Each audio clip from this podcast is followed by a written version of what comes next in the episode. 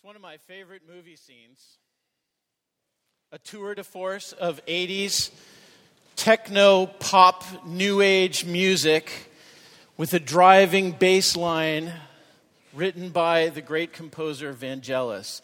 Dun, dun, dun, dun, dun, dun, dun, dun. The screen opens and you see men running along the beach in England as they appear out of the mist and run across the screen with the ocean spray spitting up into their faces, their white running shorts and shirts getting stained with sand. And so you see the heart of the movie, Chariots of Fire. Oscar winning. Many of you weren't born when it was made. It's worth going back to watch because it's a great story. It is a great story of two men in their pursuit there are different paths to Olympic gold and to Olympic glory. Eric Liddell, a missionary kid, local Scottish rugby hero, active in ministry and campus mission, preparing to return to China as a missionary. He says to his sister, I believe God made me for China, for a purpose for China. But I also know that God made me fast and when I run, I feel his pleasure. And so, to live his whole life for the glory of God, he pursued both this Olympic opportunity and his career in missions. The other main character, Harold Abrams, from a non Anglo Saxon family. In fact, he was half Jewish, half Lithuanian, if I remember correctly. Succeeded at the highest levels at Cambridge University working to be the best runner in the world, driven by an inner compulsion to overcome the odds and as an outsider, climb to the top.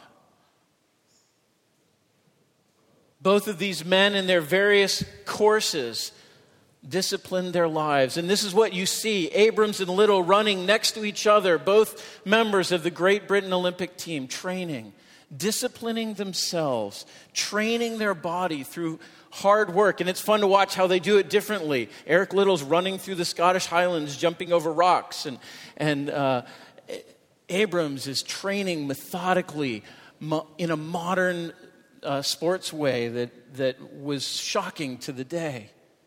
But both of them trained themselves and focused for this purpose of being the best runner they could be as they ran their Olympic race. They denied themselves. They even put some of the relationships that they held most dear on the back burner in order to follow through with the purpose that they had set for themselves to win the prize.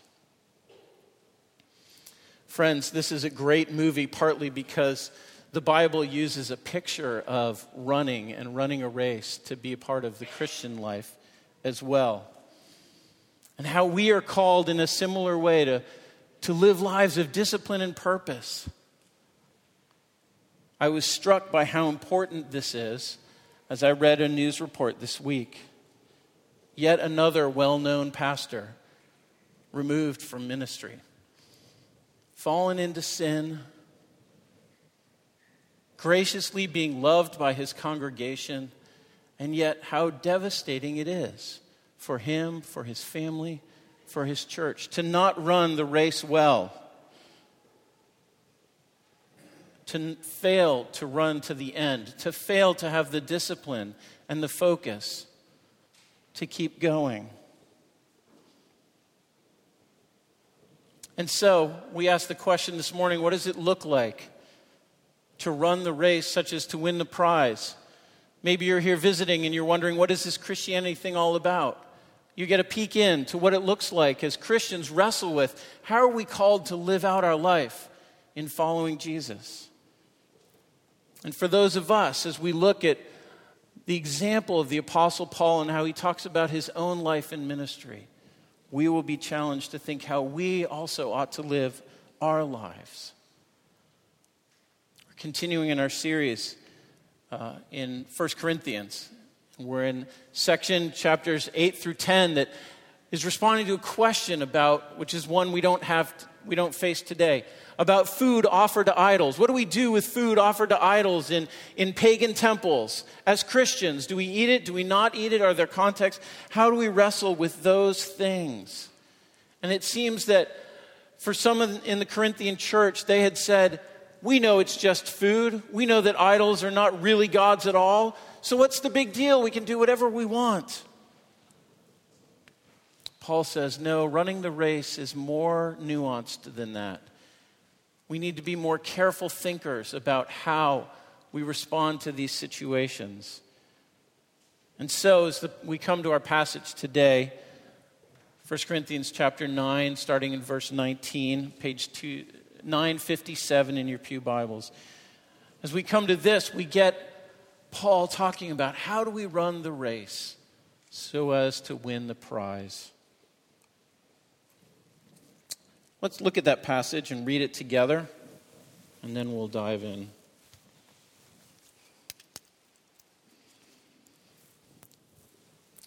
First Corinthians chapter 9 starting verse 19. For though I am free from all, I have made myself a servant to all, that I might win more of them. To the Jews, I became as a Jew in order to win Jews. To those under the law, I became as one under the law, though not being myself under the law, that I might win those under the law. To those outside the law, I became as one outside the law not being outside the law of God, but under the law of Christ, that I may win those outside the law. To the weak I became weak, that I might win the weak. I have become all things to all people, that by all means I might save some. I do it all for the sake of the gospel, that I may share with them in its blessings. Do you not know that in a race all the runners run, but only one receives the prize? So run that you may obtain it. Every athlete exercises self control in all things. They do, do it to receive a perishable wreath, but we an imperishable. So I do not run aimlessly. I do not box as one beating the air, but I discipline my body and keep it under control, lest after preaching to others, I myself should be disqualified. Please pray with me.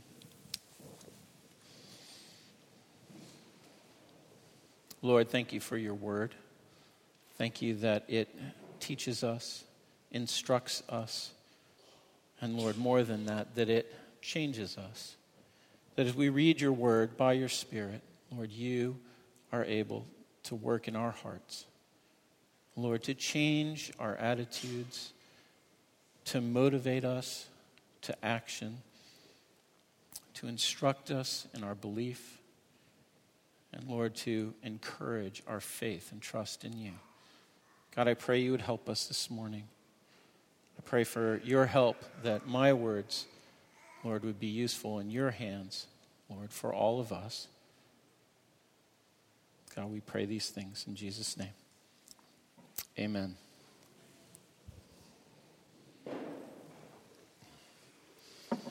What we see in the Apostle Paul is what God wants for all of us. He wants us to live lives of great gospel flexibility and great gospel focus. And when we run this race, this is how we will run to win the prize that he has us. So, gospel flexibility and gospel focus is what we have on, on tap this morning. Verses 19 through 23 show us about Paul's flexibility and the flexibility that Christians can have. Verses 24 through 27 talk about the focus. So, let's explore those first in, uh, in order. So, 19 through 23 Paul has just spent, if you were here last week, you remember Pastor Nick preached on this, but Paul has just spent the, the greater part of chapter 9 talking about his rights. That as a traveling religious teacher and as a minister of the gospel in the kingdom of God, for both cultural and theological reasons, there is a good expectation, even a right that he would have that the church, the people that he is teaching and encouraging, that they would support him, that they would take care of him financially. And so in verses 1 through 14 of chapter 9, Paul says, this is, this is my right as an apostle for me to ask all of this.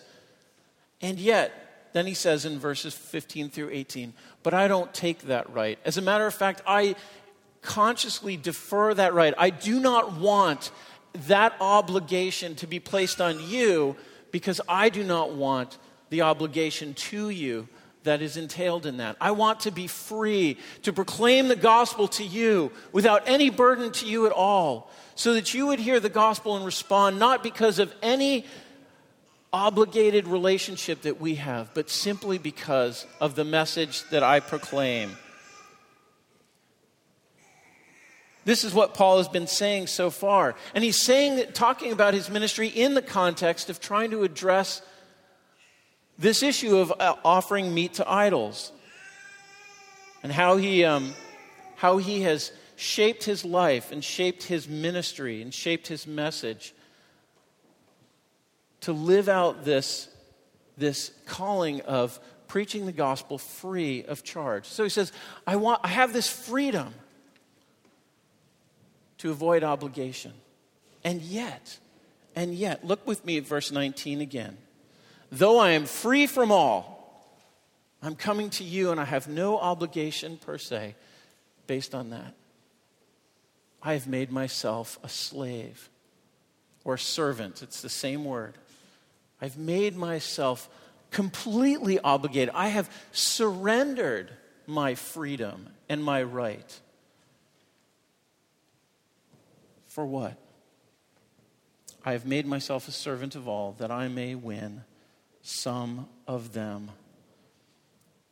Recognize, friends, that this is a different concern that, in chapter, that he had in chapter 8. Chapter 8, he was talking about protecting the souls of fellow brothers and sisters who might stumble by the action of eating meat offered to idols.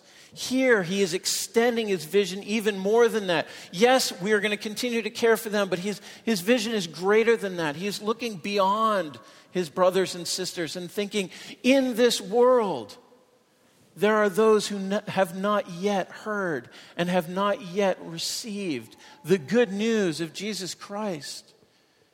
And this is Paul's great burning desire that the freedom that I have because of Jesus, I would spend fully and completely that others might also know that great freedom in Christ. This is what it is. Paul says, This is my life. And I put it forth to you as an example that this is the pattern not just for ministers or pastors, but for all believers to follow in my pattern.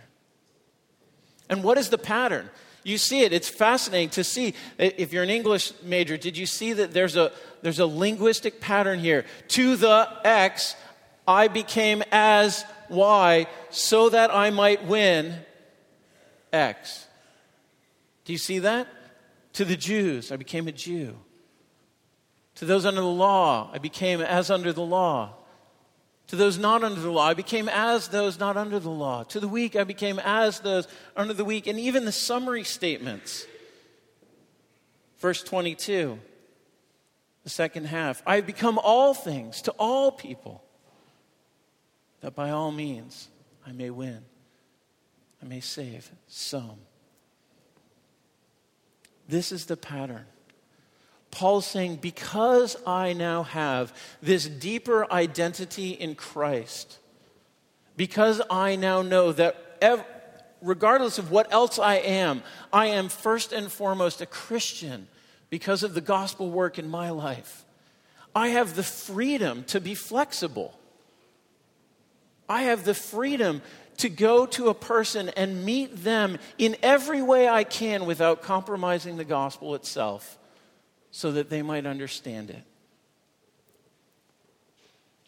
What did this look like? Think about for instance. Paul says, To the Jews I became as a Jew. Well, you know what? Paul was a Jew. Ethnically, he was a Jew.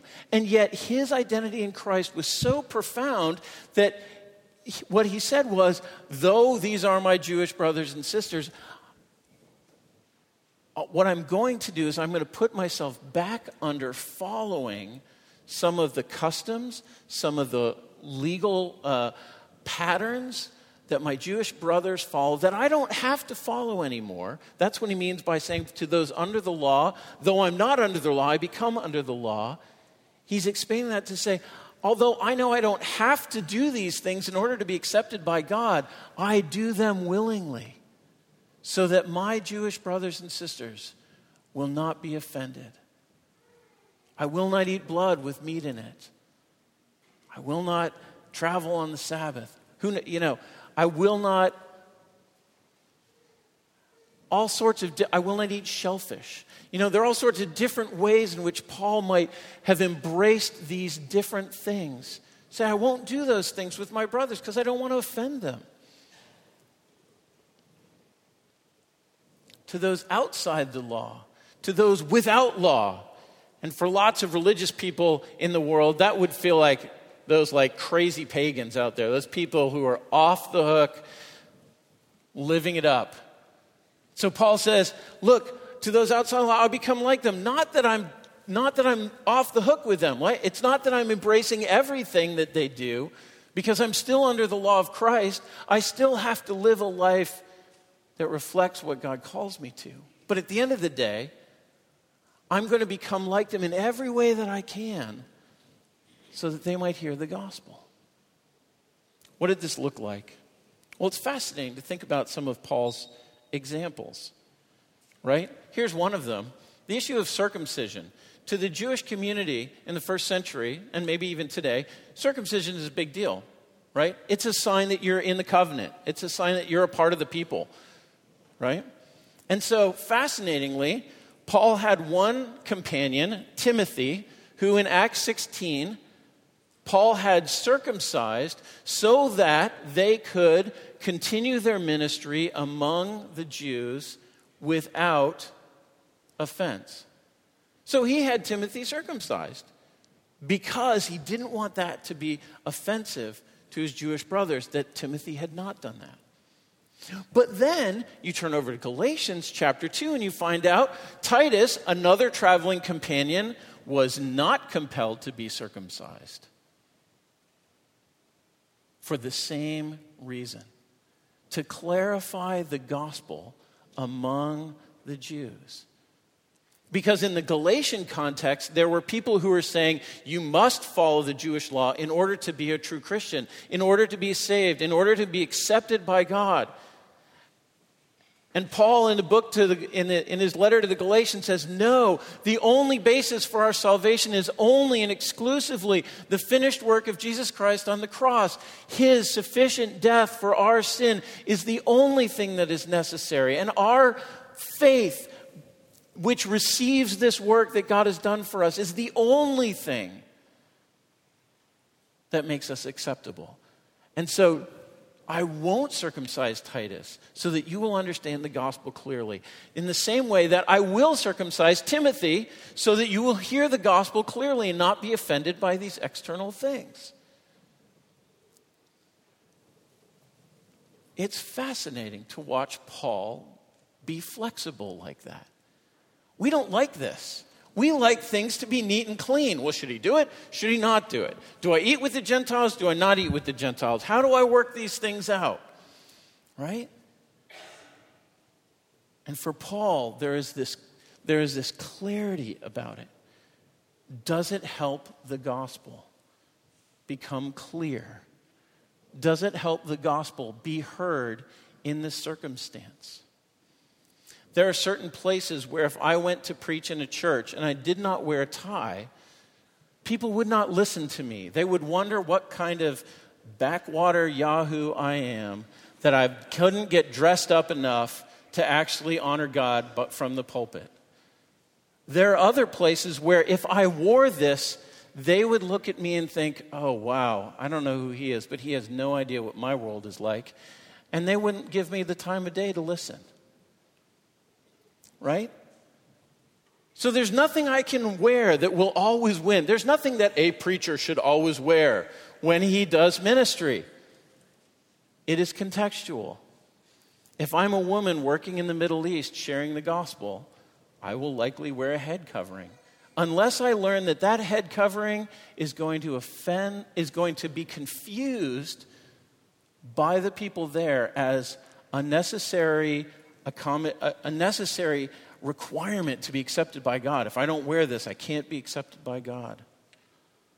Then I might not wear it for the sake of clarifying the gospel. In Some cases, this is, there's a great illustration one of my seminary professors used where, you know, he's from Canada, his mother's British, and he ministers in America. And in lots of places in America, he doesn't drink alcohol because he knows that for some people, that's something that could be a real barrier to them hearing him as a gospel, minister of the gospel. Right? And so he doesn't do it in order to not offend people. But he said, But if I hear someone saying, you must not drink alcohol or you cannot be a Christian, he will say, Well, then, pass the port. Let's drink together for the sake of clarifying the gospel. Paul's pattern is to be flexible in everything that can be flexible. Let me give you some categories how we dress, how we speak, the things that we talk about, the places that we go. There's some deeper ones that are harder when we get, that when we get into it. Things like how time is spent. If you're in a different culture, people might just stop by your house for the day. In America, you, that's just unthinkable. In America, you think, I've got a schedule, I've got to be at the grocery store in 45 minutes, and I've got to, you know, and so on and so forth. And we live that way, right? But what does it mean for be, to become all things to all people, to my neighbor for whom time works differently than me? How do I do that? These are some of the ways. Really, another funny example um, physical space. Right? In some cultures, physical space is like three to four feet. In other cultures, it's 12 to 18 inches. And if you've ever been in one of those cultures where it's 12 to 18 inches, we as a Western Americans, particularly, we keep moving backwards in the conversation because we keep finding ourselves invaded. And, and, our, and our friend that we're trying to have a conversation with, who's trying to build a relationship with, us, keeps moving towards us because they want to connect with us and they can't figure out why we're so far away.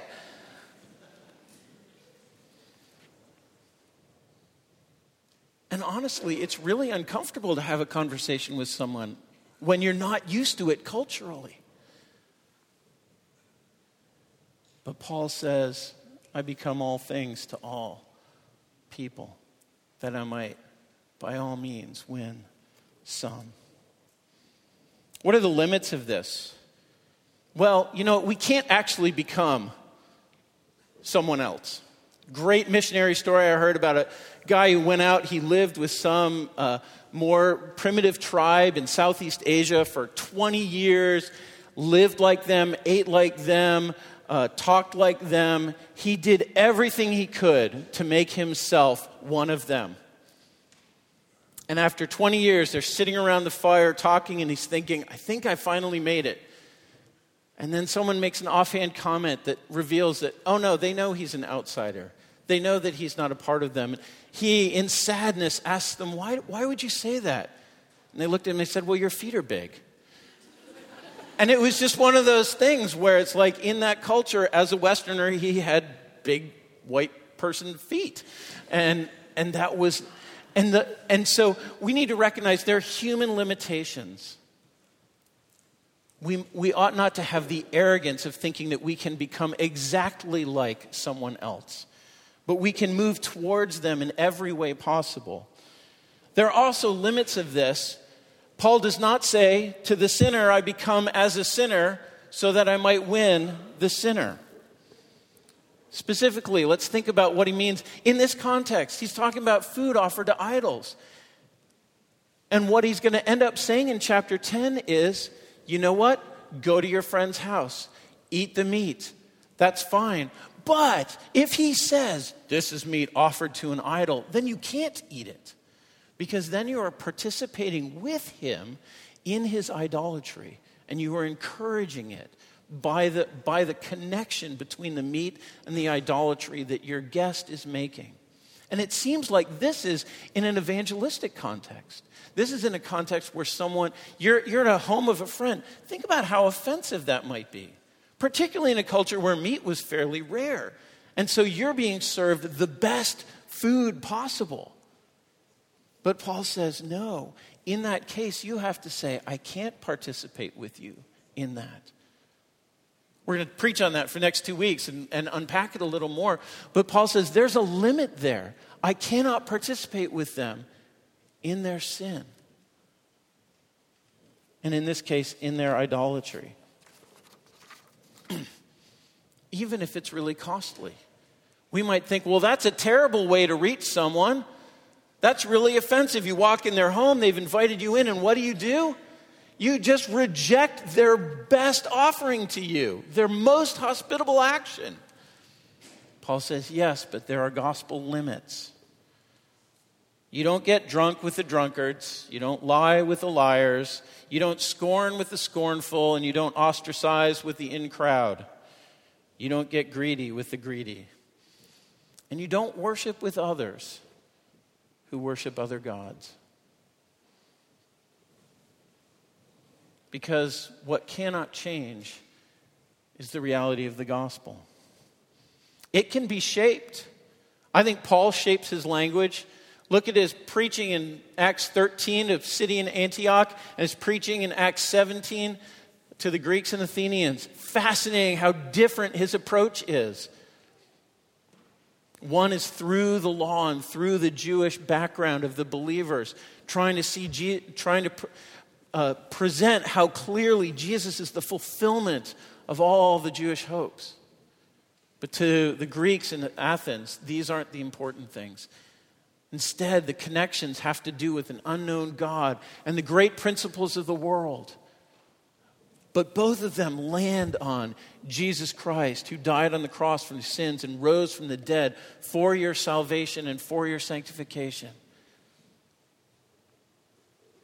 And when the clarity of the gospel is threatened, we cannot be flexible.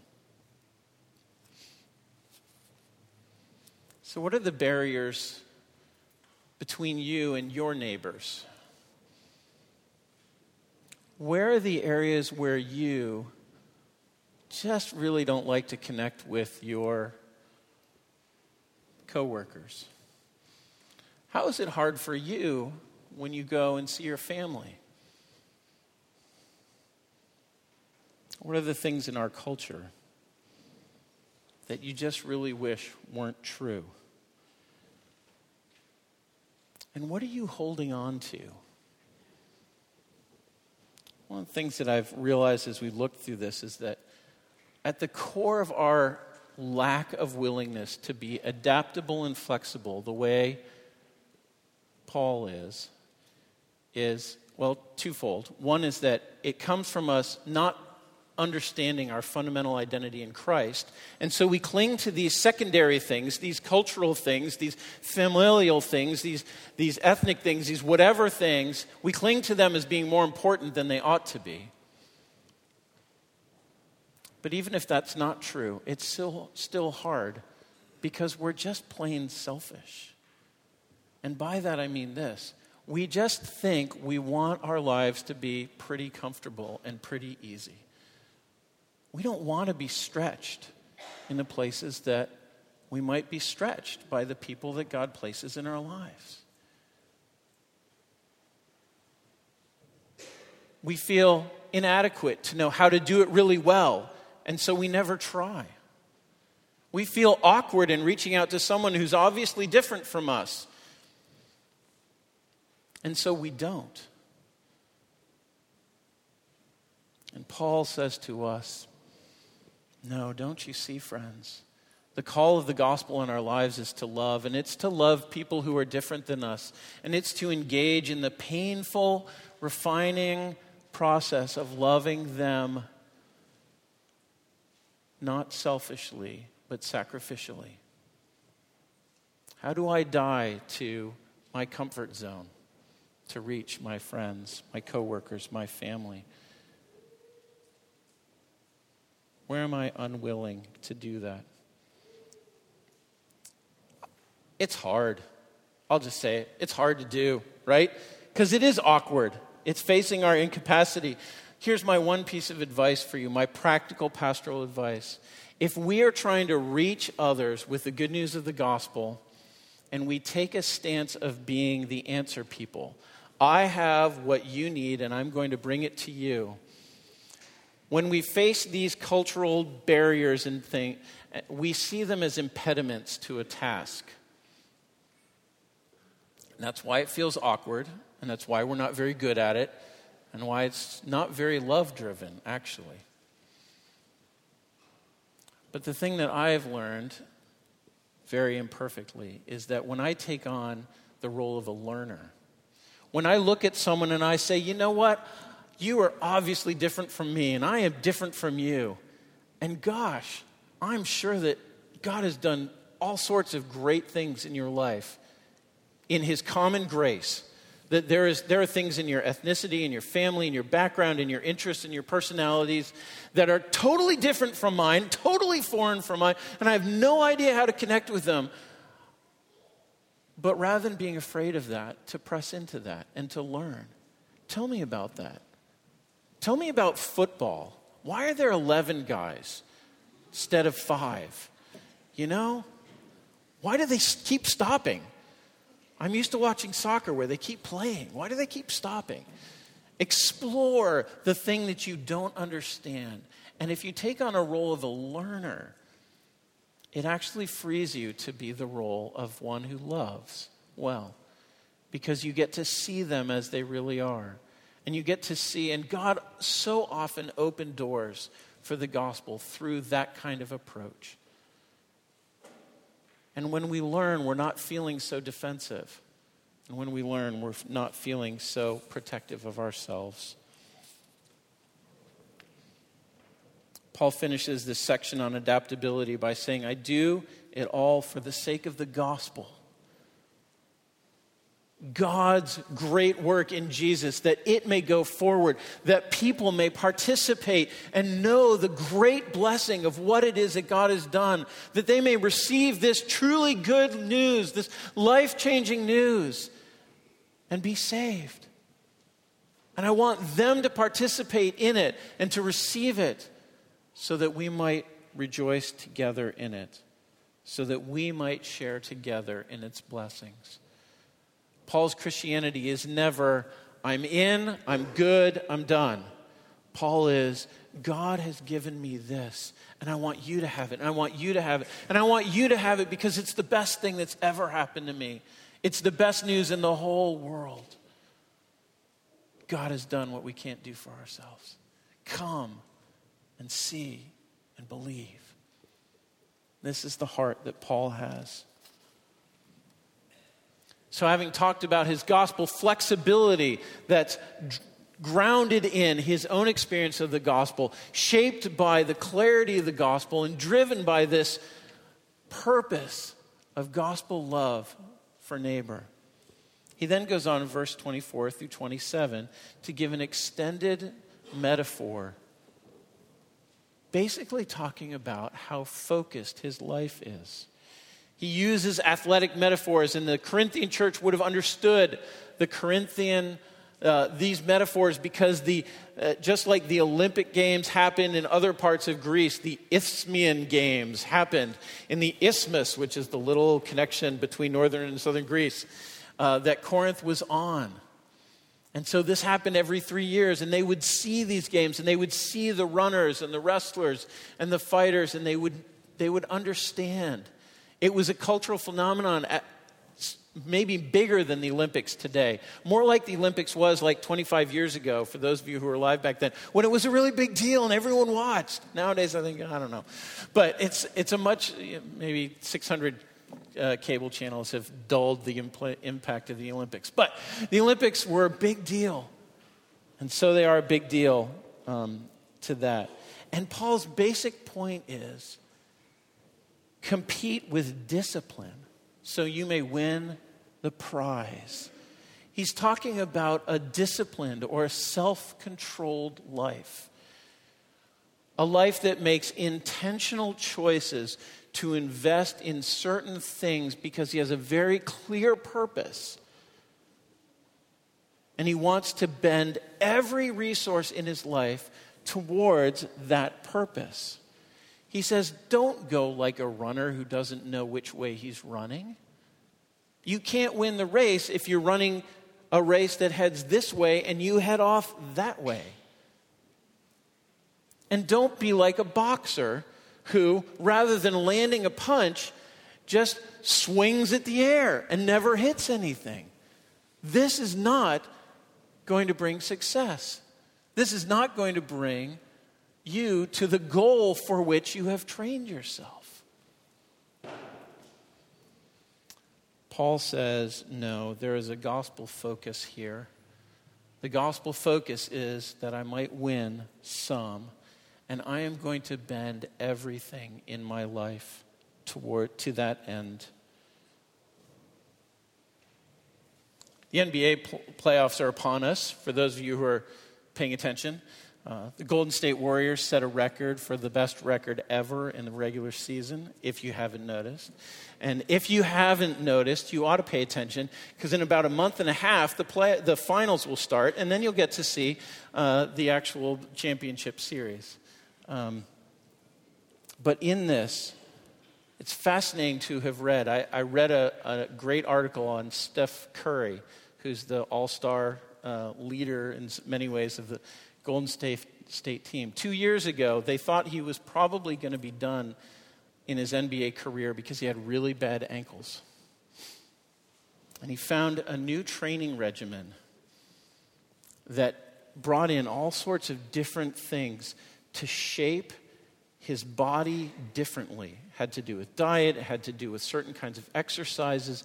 It had but but what he did is he spent his whole time retooling how his body worked so that his ankles would not be so stressed and so that he would be able to have more fitness to do what he's doing, which is shooting the ball really, really well.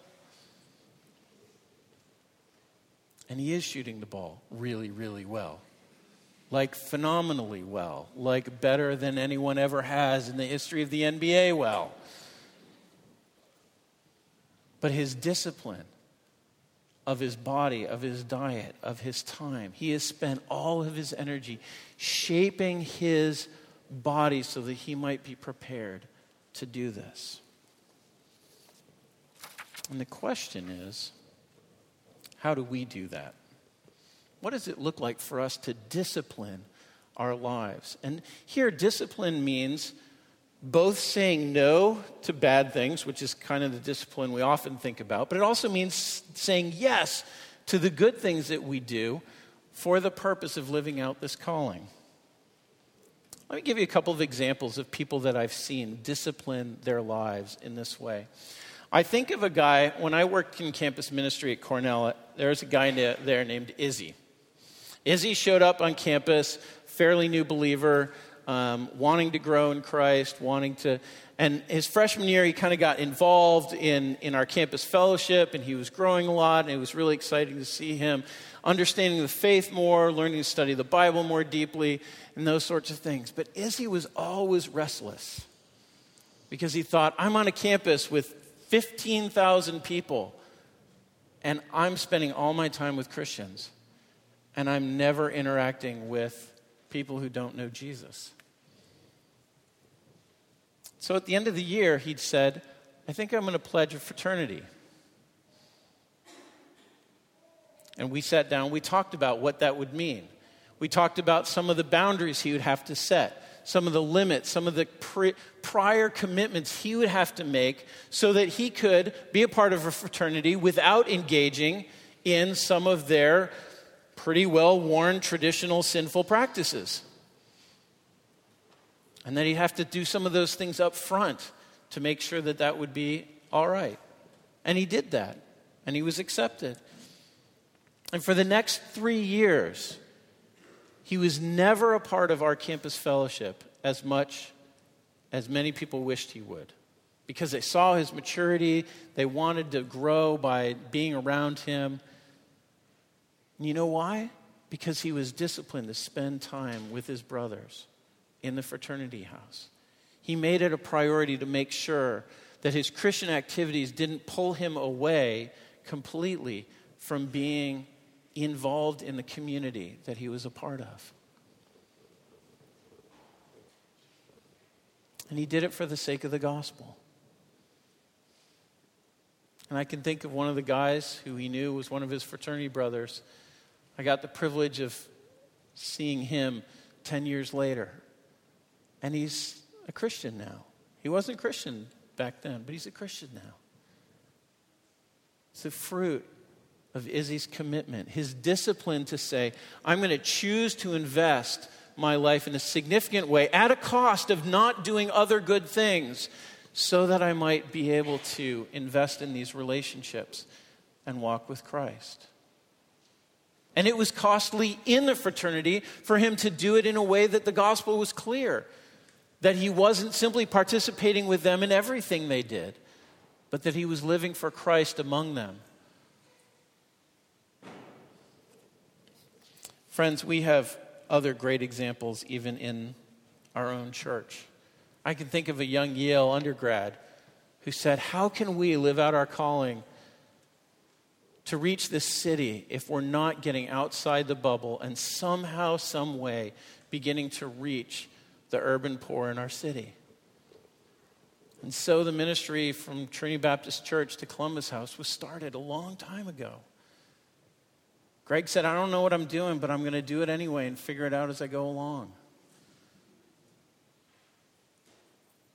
And so many lives have been changed by him and by many who have followed after.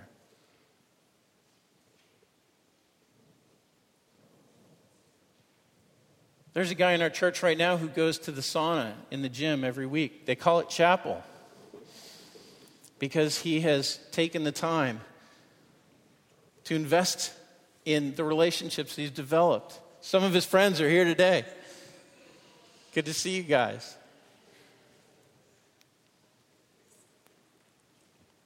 Might not have taken that time in his busy schedule otherwise, but for the sake of the gospel, he said, I want to be here. I want to be present with these guys and see what God might do.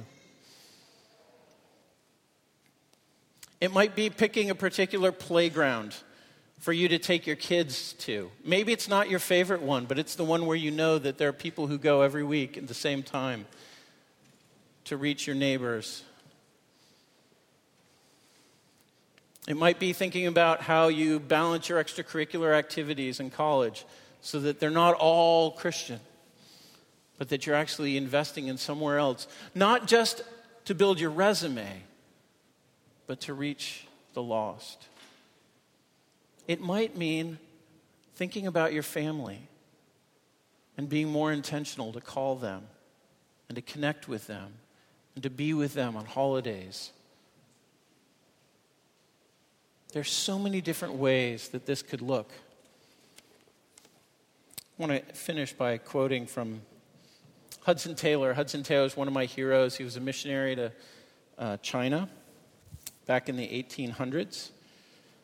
Uh, and he was a pioneer in thinking about how to reach people. Before he went, missionaries from Europe would go to China, they would establish a walled compound where they would dress in European clothing, speak in European languages, and invite the Chinese in. It was about the opposite of becoming all things to all men so that I might win some. Hudson Taylor said that can't be the pattern. And he wrote later in a discussion about how to do this well, he said this We wish to see Christian Chinese, true Christians, but withal true Chinese in every sense of the word. We wish to see churches and Christian Chinese presided over by pastors and officers of their own countrymen, worshiping the true God in the land of their fathers in the costumes of their father, in their own tongue wherein they were born, and in the edifices of a thoroughly Chinese style of architecture. If we really desire, and this was groundbreaking because they would build Western style cathedrals and then expect people to come and understand what it was all about. He goes on, if we really desire to see the Chinese such as we have described, let us, as far as possible, set before them a correct example. Let us in everything unsinful become Chinese, that by all things we may save some. Let us adopt their costume, which for him meant shaving the front of his head and wearing a really long ponytail. It was very un European. Their costume, acquiring their language. He spoke four different dialects studying to imitate their habits and approximate to their diet as far as health and constitution will allow. Let us live in their houses, making no unnecessary alterations in external appearance, and only so far modifying internal arrangements as attention to health and efficiency for work absolutely require. Let the love of Christ constrain you to seek to commend yourself and your message to the Chinese. As becomes the follower of such a master, let there be no reservation. Give yourselves up fully and wholly to Him, whose you are and whom you wish to serve in this work. And there can be no disappointment. The Apostle Paul sets before us a picture of reaching Christ, reaching his world for Christ. Hudson Taylor followed in that, saying, By all things we might win some. And of course, friends, the reason why Paul could do this and the reason why Hudson Taylor could do this is because this is what our Savior has done. Because this isn't just a task to be more strategic in how we reach people. It's not just learning the rules of what we can do and not do so we can try to get through by the skin of our teeth. But it's following the pattern of our Savior, who did not come to be served, but to serve and to give his life a ransom for many. He who did not count equality with God something to be grasped, but humbled himself and taking on human form made himself a servant. And he submitted himself even to death on the cross. He deferred in love the rights of the Godhead so that he might win us by his identification with us in every way, yet without sin, so that he might be our substitute and our sacrifice. He identified with us, he suffered for us, and he died in our place so that we might be raised with him to new life for all who believe in him. Friends, this is the gospel reward, and this is the hope, and this is the prize that Paul was pressing on to. Not just his own salvation, but that this great Savior, Jesus, would be known, and that many, many more would come to know the blessing of salvation in him. So, friends, I leave you with the questions. What is it going to look like for you to run your race? Where are the places and the people that God wants to stretch you to be disciplined, to reach those who don't yet know Christ? How will you reshape your life to follow in the footsteps of Paul and follow in the footsteps of our Savior? Let's pray. Jesus, we love you. You have done so much for us. Lord, you have left us not only a model to follow. But Lord, you have given us the very life that we need to live it out. Lord, help us, we pray. Lord, help us to have your heart for those who don't yet know you. Lord, help us to be willing to sacrificially and in a costly manner embrace a pattern of life that is driven by a desire to reach many to win some. Lord, we know that ultimately you're the only one who can save us. But Lord, we want to be useful to you. And so we ask that you would help us. We pray this in Jesus' name. Amen. Well, we have the joy of celebrating this with a baptism this morning.